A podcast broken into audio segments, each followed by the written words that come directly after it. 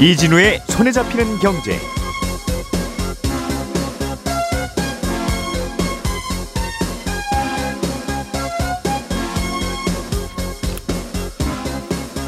안녕하십니까 이진우입니다. 실손보험에 가입한 분들이 앞으로 보험금을 받는 게 좀 더 쉬워질 것 같습니다. 지금은 병원에 가서 영수증과 진단서를 따로 발급을 받고 그걸 다시 보험사에 보내야 보험금을 받을 수 있었는데 앞으로는 필요한 서류를 병원이 보험회사에 직접 보내는 방식으로 바뀝니다. 미국 정부가 한국산 철강 제품에 보복성 관세를 매기기로 했습니다. 한국산 철강 값이 상대적으로 저렴한 건 어, 한국의 값싼 전기요금 덕분이고 이 값싼 전기요금은 정부가 철강 업체들에게 주는 사실상의 보조금이라는 게 미국 정부의 주장입니다. 오늘은 이 두 가지 뉴스를 자세하게 정리해 보겠습니다. 10월 9일 한글날 아침 손에 잡히는 경제 바로 시작합니다. 우리가 알던 사실 그 너머를 날카롭게 들여다봅니다. 평일 아침 7시 5분 김종배의 시선 집중.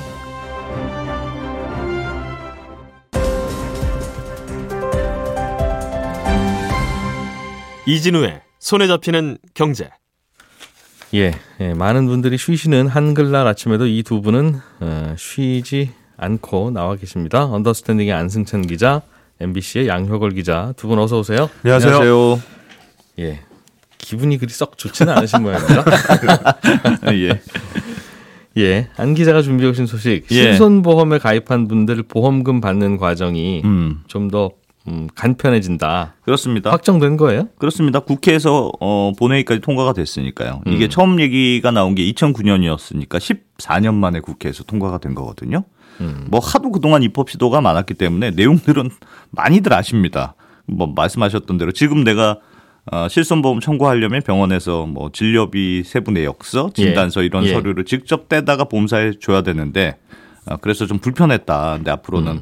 이런 청구 서류를 병원이 알아서 나 대신 보험회사에 보내주는 게 핵심인데 예. 바로 시행되는 건 아니고 어, 정부가 법을 공표하면 1년 이후부터 시행하기로 했거든요. 음. 어, 그래서 지금 바로 공포하면 한 내년 10월 정도부터 시행이 될 것 같고 예. 30병상 미만의 좀 작은 의원급 의료기관이라든가 약국 이런 데는 시간이 좀 더 필요하다고 해서 2년 이후부터 어, 시행하기로 했습니다. 대체로 모든 병원이 2년 이후부터 시행하는 거네요. 그렇습니다. 예. 네. 어, 그동안 이 법이 도입되는 걸 두고 이래저래 반대도 좀 있었는데, 네. 음, 좀, 그러면 이제 딱 이것만 알면 되는 거예요? 가만히 기다리고만 있어서 2년 빨리 지나라 이러면. 아닙니다. 굉장히 중요한 문제가 하나 남아 있는데 음. 어떤 망을 이용해서 청구 정보를 보낼 거냐 이 문제가 아직도 해결이 안 됐거든요. 무슨 말이냐면 개인의 진료 기록을 이제 병원에서 보험회사로 보내려면 병원이 그냥 뭐 이메일로 저희가 보내드리겠습니다 이럴 수 있는 게 아니잖아요. 네. 왜냐하면 의료 정보라는 게 굉장히 민감한 개인 정보라서 중간에 정보가 새거나 하면 큰일이고 또 해킹의 위험도 있고 그래서 병원에 있는 정보를 굉장히 잘 통제된 상태에서 보내야 하거든요. 그래서 확실한 보안 기능이 갖춘 갖춰진 이 전용망이 별도로 깔아야 한다. 뭐 그런 필요성이 있는데 근데 우리나라는 수많은 병원들이 이미 이 보험사들하고 일일이 전용망을 깔아야 한다는 게 이게 굉장히 비용이 많이 들고 뭐 번거롭습니다. 왜냐하면 의료기관 대략 우리나라에 한 10만 개쯤 되고 실손보험 하는 보험회사는 30개니까 이거 다 연결하려면 한 10만 곱하기 30이니까 한 300만 개? 이 정도 전용망을 깔아야 한다는 뜻이니까 돈도 많이 들고 좀 비효율적이잖아요. 그래서 예. 보험사들이 주장하는 건 이미 병원마다 깔려 있는 건강보험의 전용망을 쓰면 될 거 아니냐 이렇게 주장하고 있습니다. 그게 무슨 말이죠? 그러니까 생각해 보시면 음. 내가 예를 들면 감기 때문에 병원에 갔다 그러면 전체 치료비는 한 만 원 정도 사실은 나오는데 예. 내가 직접 내는 돈은 3천 원만 내는 거고 건강보험이 나머지 7천 원을 음. 내주는 시스템으로 지금 구축돼 있거든요. 구조적으로는 그렇죠. 원래 만 원 이하는 안 주긴 안 주지만. 그렇습니다. 어, 어쨌든 예, 구조- 들면 그렇죠. 구조로는. 예. 근데 이 건강보험은 우리가 서류를 뭐 내거나 청구한 적이 없잖아요. 음. 그럼에도 불구하고 건강보험이 귀신같이 내가 병원 간 줄 알고 병원에 돈을 줄 수 있었던 이유가 음. 병원들하고 이 건강보험 심사평가원이라는 곳하고 전용망을 깔고 있어서 음. 병원이 그때그때 예를 들면 이진우 환자님 감기 때문에 다녀가셨습니다. 음. 하고 우리 보험금 주세요. 건강보험 청구했기 때문에 받았던 거거든요. 아, 이 전용망이라는 게 무슨 뭐 케이블망을 깔라는 게 아니라 예. 그냥 병원에서는 병원 업무 하듯이 컴퓨터에 뭐라고 간단하게 입력만 하면 그렇습니다. 저절로 가는 그 이른바 그렇습니다. 소프트웨어가 그렇습니다. 필요하다 그 말이군요. 네, 네. 그래서 음. 이 건강보험 심사평가원하고 보- 이, 그러니까 이 망을 이용하면 건강보험 심사평가원하고 보험사들만 망을 추가로 깔면 되니까 딱 30개만 깔면 되잖아요. 음. 30개만 추가로 소프트웨어 입력하면 되는 거니까 이게 가장 편리한 방법 아니냐. 이게 보험회사들의 주장인데 예. 이거에 대해서 뭐 의사단체는 굉장히 반발이 큽니다. 왜냐하면 병원 입장에서는 이게 매우 예민한 문제인 게 음. 우리가 병원에서 치료를 받으면 건강보험이 되는 급여 진료와 건강보험으로 커버가 안 되는 비급여 진료로 나눠지잖아요. 예. 도수 치료 같은 건 대표적인 비급여 치- 치료고 이것 때문에 이제 사람들이 실손보험에 가입하는 건데 음. 건강보험 입장에서는 비고, 비급여 진료는 자기들이 지급하는 게 아니니까 관심도 없고 뭐 별 관여할 권한도 없고 그래서 급여 부분만 주로 통제를 해왔습니다. 그러니까 음. 비급여는 병원들이 알아서 하세요. 얼마를 받던지 뭐 알아서 하세요. 이런 식으로 놔뒀단 말이에요. 어차피 그 건, 그 건강보험 재정에서 돈이 나가는 게 아니니까. 아니니까. 예. 그래서 아예 몰랐다 얼마를 음. 받는지도. 그래서 감기 같은 급여 부분은 어느 병원을 가더라도 가격이 다 똑같습니다만 도수 치료 같은 비급여 부분은 병원마다 가격이 다 천차만별이거든요. 네. 어디는 뭐 10만 원, 어디는 12만 원 이렇게 다른 이유가 비급여는 건강보험의 통제를 받지 않으니까 병원들이 알아서 가격을 정해 왔기 때문인데 만약에 비급여 진료에 해당하는 실손보험 청구 내역을 건강보험 심사평가원으로 다 보고가 된다. 음. 그러면 의사 단체 입장에서 당신 병원은 혹시나 왜 이렇게 비급여 진료가 많습니까? 음. 왜 이렇게 비싸게 받습니까? 뭐 이런 식으로 혹시나 압박이 들어오지 않겠느냐 하는 게 이제 의사 단체의 걱정이고 음. 그래서 이번에 법이 통과됐습니다만 의사 단체 쪽은 절대 건강보험 심사평가원 보내는 건 못 받아들인다는 입장이 아주 강하거든요. 음. 그러니까 의사단체 쪽 주장은 병원이 보험사로 전달하는 방식을 단일화된 하나에 참고를 하지 말자. 그 나라에서 정하지 말고. 어, 어, 병원이 알아서 보내는 방법을 정할 수 있도록 보장해야 된다. 이런 식으로 주장을 펴고 있습니다. 음. 그래서 어, 여러 민간 회사들의 뭐 통신망 같은 걸 이용해야겠다는 게 의사- 의사들의 단체의 주장인데 정부 음. 입장은 그럼 그거는 정부가 컨트롤할 수 없는 건데 너무 위험한 거 아니냐. 네. 뭐 이렇게 입장이 엇갈려서 요거 결정하는데 앞으로 꽤 진통이 있을 것 같습니다. 그러니까 무슨 전용망이 필요하다고 해서 이상하다고 생각한 게 지금까지 우리 모든 국민들이 실손보험 가입해서 예. 그 보험회사들한테 서류 보냈잖아요. 네. 그 무슨 전용망 깔고 보낸 게 아니라 그냥 스캐닝을 하든 사진을 찍든 그래서 보냈잖아요. 그렇습니다. 그게 뭐 못할 게 아닌데 많이 번거로워서 그냥 병원에서 가- 한꺼번에 해주시죠 이런 단순한 거였는데 네. 무슨 전용망을 또 깔고 그러고 있나 우리도 했던 일을 예.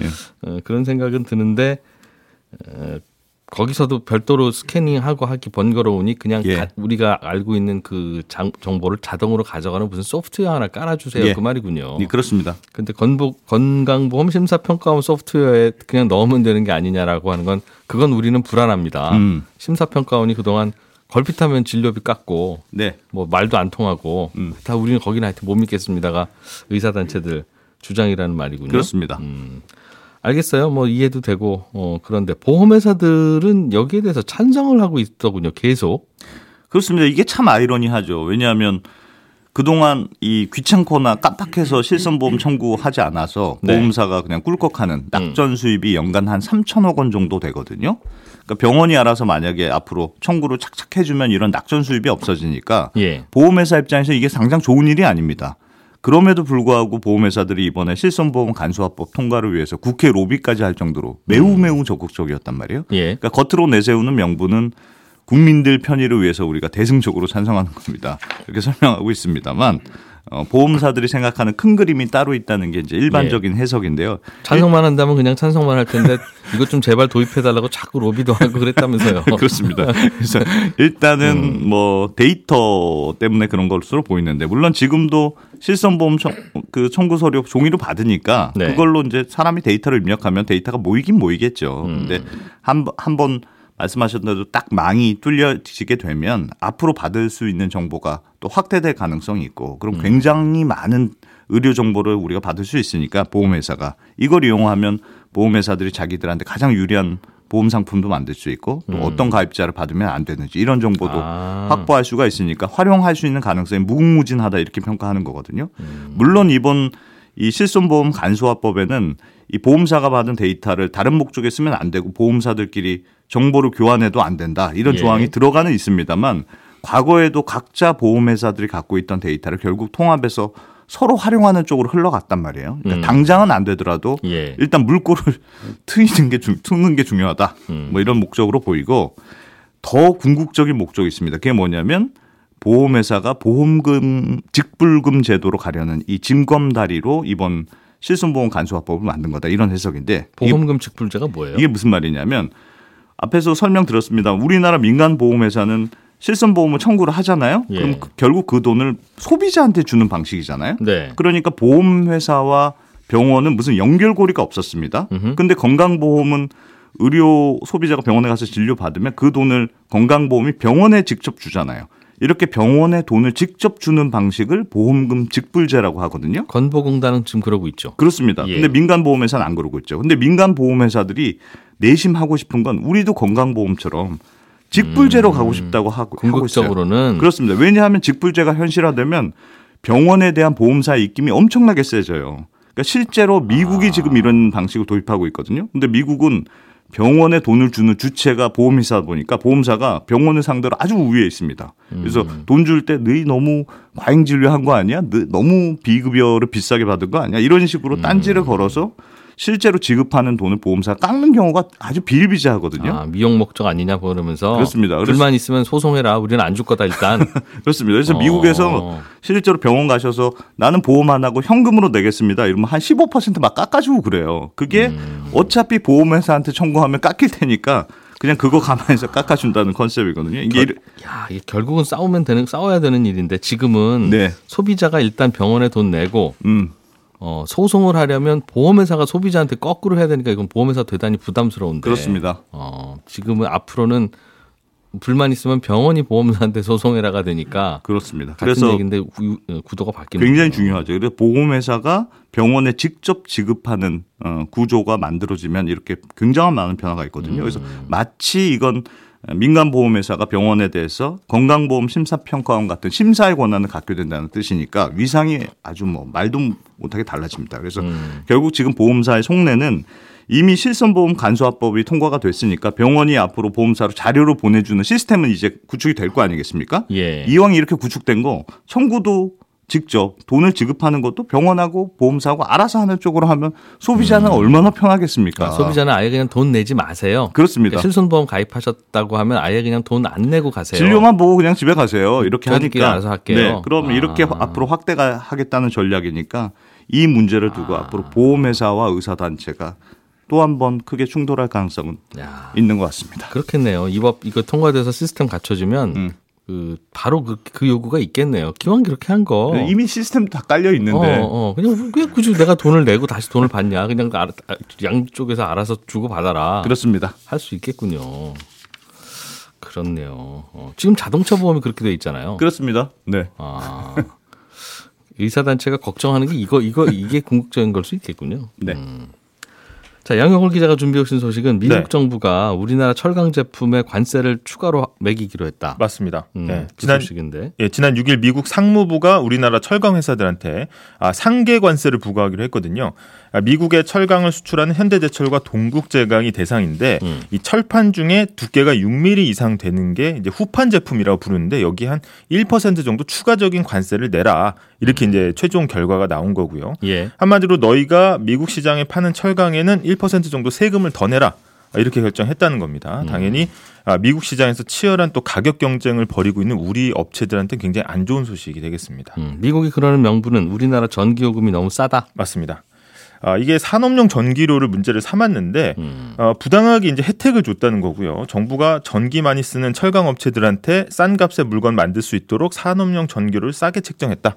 그런 방식으로 도와줬고 예. 이런 정부의 도움을 받아서 싸게 만들어진 철강을 미국 시장에 내다 팔면 미국과 다른 나라 철강 업체들은 어떻게 되겠느냐. 이 공정한 무역을 방해했다. 이런 결정이고요. 음. 아, 그래서 어, 이렇게 혜택을 본 한국 업체들한테는 대신 더 높은 세금을 물려서 이런 불공정한 상황을 바로 잡겠다. 그래서 이게 상계 관세입니다. 그래서 어, 우리가 시쳇말로 이제 퉁친다 이런 예, 표현을 많이 쓰는데 음. 어, 영어로도 이제 countervailing measure라고 해서 어, 무역에서의 카운터 펀치다 이렇게 생각하시면 쉬울 것 같습니다. 음. 그래서 어, 정리하자면 아, 미국 정부가 아, 우리나라 산업용 전기를 문제 삼아서 1% 정도 어, 관세를 더 물렸고 사실상 보복성 관세를 매겼다 이렇게 보시면 될 것 같습니다. 그1% 정도 더 물리면 손해가 큽니까? 일단 금액상으로는 그렇게 크지 않습니다. 일단 현대제철 케이스만 보더라도 음. 1년에 한 5억 4천만 원 정도 더 내는 거라서 그렇게 예. 크진 않은데 지금 결정에 정부와 산업계가 좀 긴장하고 있는 이유가 따로 있습니다. 첫 번째로 미국이 우리나라 전기요금을 문제 삼은 건 이번이 처음이거든요. 아하. 예, 그동안 한국 전기요금 뭐라고 하지 않았습니다. 왜냐하면 아, 이게 싼 건 사실인데 음. 그렇게 미국에 미치는 산업적 피해는 그렇게 크지 않다. 음. 무시해도 된다. 요 정도 수준이어서 그냥 넘어갔는데 네. 최근에 이제 연료비가 많이 국제적으로 급등을 했는데 음. 한국은 다른 나라에 비해서 전기요금을 적게 올렸고 예. 그럼 예전에는 작다고 봤던 그 보조금 효과가 이제는 무시할 수 없을 정도로 커졌다. 이런 해석이 이제 나오고 있고요. 예. 따라서 정부가 지금 주의 깊게 보는 거는 우리나라의 싼 전기요금을 사실상 정부 보조금으로 공식 규정했다. 미국 음. 정부가 이 의미가 크다고 보고 있습니다. 게다가 이제 두 번째는 전기료가 미치는 이제 특성인데 사실 전기 안 쓰는 산업 분야를 찾기가 어렵잖아요. 그러니까 이번 이런 식으로 이게 정부 보조금으로 공식 규정을 했다는 거는 음. 앞으로 다른 산업 그다음에 어, 다른 이제 품목에도 어, 무한 확장이 가능하다 예. 이런 것 때문에 지금 불안해하고 있는 겁니다. 그래서 아, 미국 상무부가 이 최종 판정을 내리기 전에 한국전력에 실사팀을 보냈다고 그러거든요. 예. 근데 조사를 했는데 어, 원가보다 낮았다라고 하면서 이번에 결정한 거라서 그 파장이 좀 크다는 게 어. 정부의 판정 판단입니다. 미국이 한전에 가서 조사를 했더니 한전이 손해 보고 팔도 있더라. 네. 와.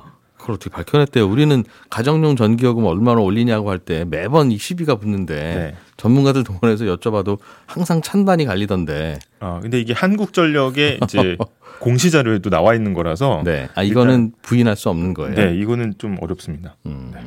그러면 산업용 전기료를 좀 올려야 되겠군요. 지금 그래서 이제 산업부하고 정부 고심이 좀 깊어지는 건데 어 3년 전에는 현대제철이 똑같은 문제가 있었을 때 미국 정부가 아야 전기요금은 보조금 아니다 이렇게 음. 판단을 해주고 빼줬거든요. 예. 그런데 전기요금 가지고 이번에 3년 만에 이제 뒤집은 거라서 음. 어 근데 이제 객관적인 자료를 보면은 우리나라 산업용 전기가 싸긴 쌉니다. 그래서 음.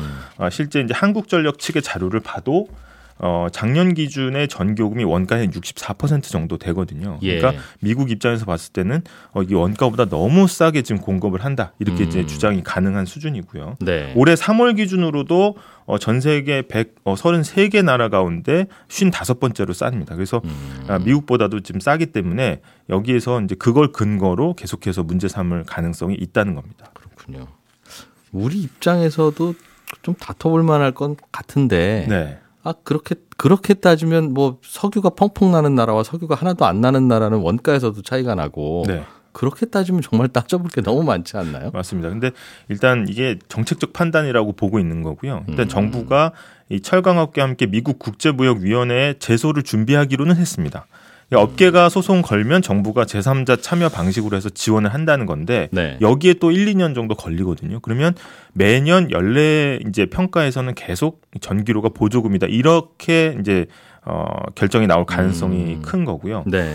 게다가 이제 우리가 이제 4분기 전기요금을 좀 고심을 하고 있는데 여기에도 영향을 미칠 가능성이 크고 음. 또 하나 포인트가 지금 미국하고 유럽이 사실 누가 먼저랄 것도 없이 이제 보호무역 장벽의 이제 제도들을 계속 도입을 하고 있는데 네. 만약에 이런 미국의 결정이 이제 유럽에도 영향을 미치면 음. 어, 이게 더 큰 타격으로 좀 돌아올 수 있다. 그리고 어, 현지 보도 보면 포스코도 지금 이제 심사를 하고 있다는 얘기가 계속 나오고 있어서 음. 네. 확대될 가능성이 큰 상황입니다. 그렇군요.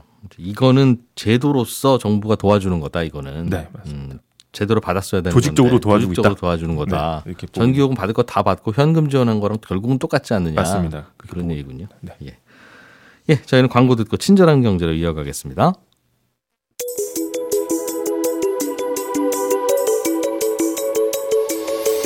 경제를 생각하는 사람들의 즐거운 습관, 이진우의 손에 잡히는 경제를 듣고 계십니다.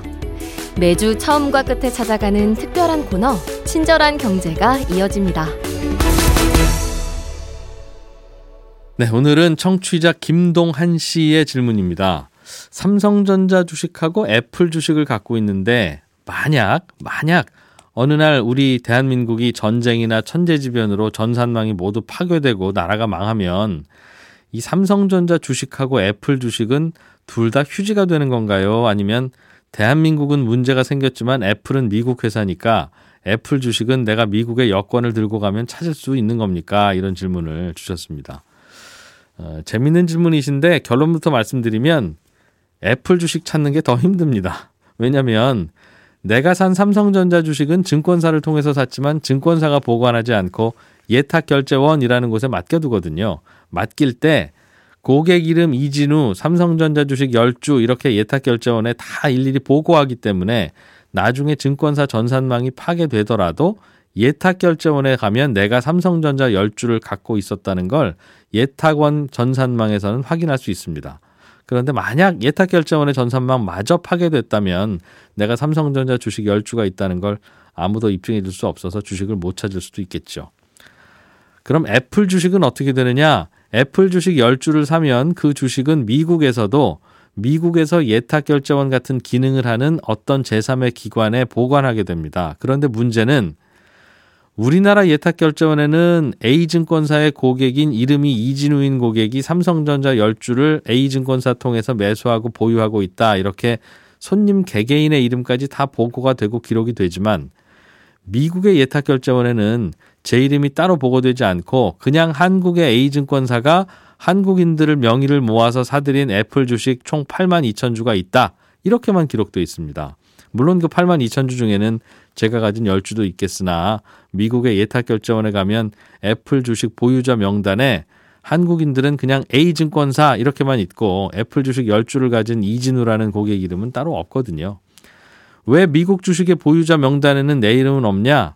미국 주식을 우리나라 개인들이 미국 증권사를 통해서 직접 거래하는 거라면 애플 주식 보유자 명단에 그 이름이 바로 나오지만 실제로는 그렇게 하는 게 아니라 우리나라 증권사가 미국 증권사에 계좌를 하나 트고 그 계좌를 통해서 우리나라 개인 투자자들의 돈을 다 모아서 어, 이른바 대리 투자를 하는 그런 구조거든요. 마치 제가 제 친구들 다섯 명한테 돈을 십시일반 걷어서 제 증권 계좌에 다 넣고 그 계좌로 주식 투자를 하면 우리나라 예탁결제원에는 제 친구들 이름은 안 나오는 거하고 마찬가지입니다.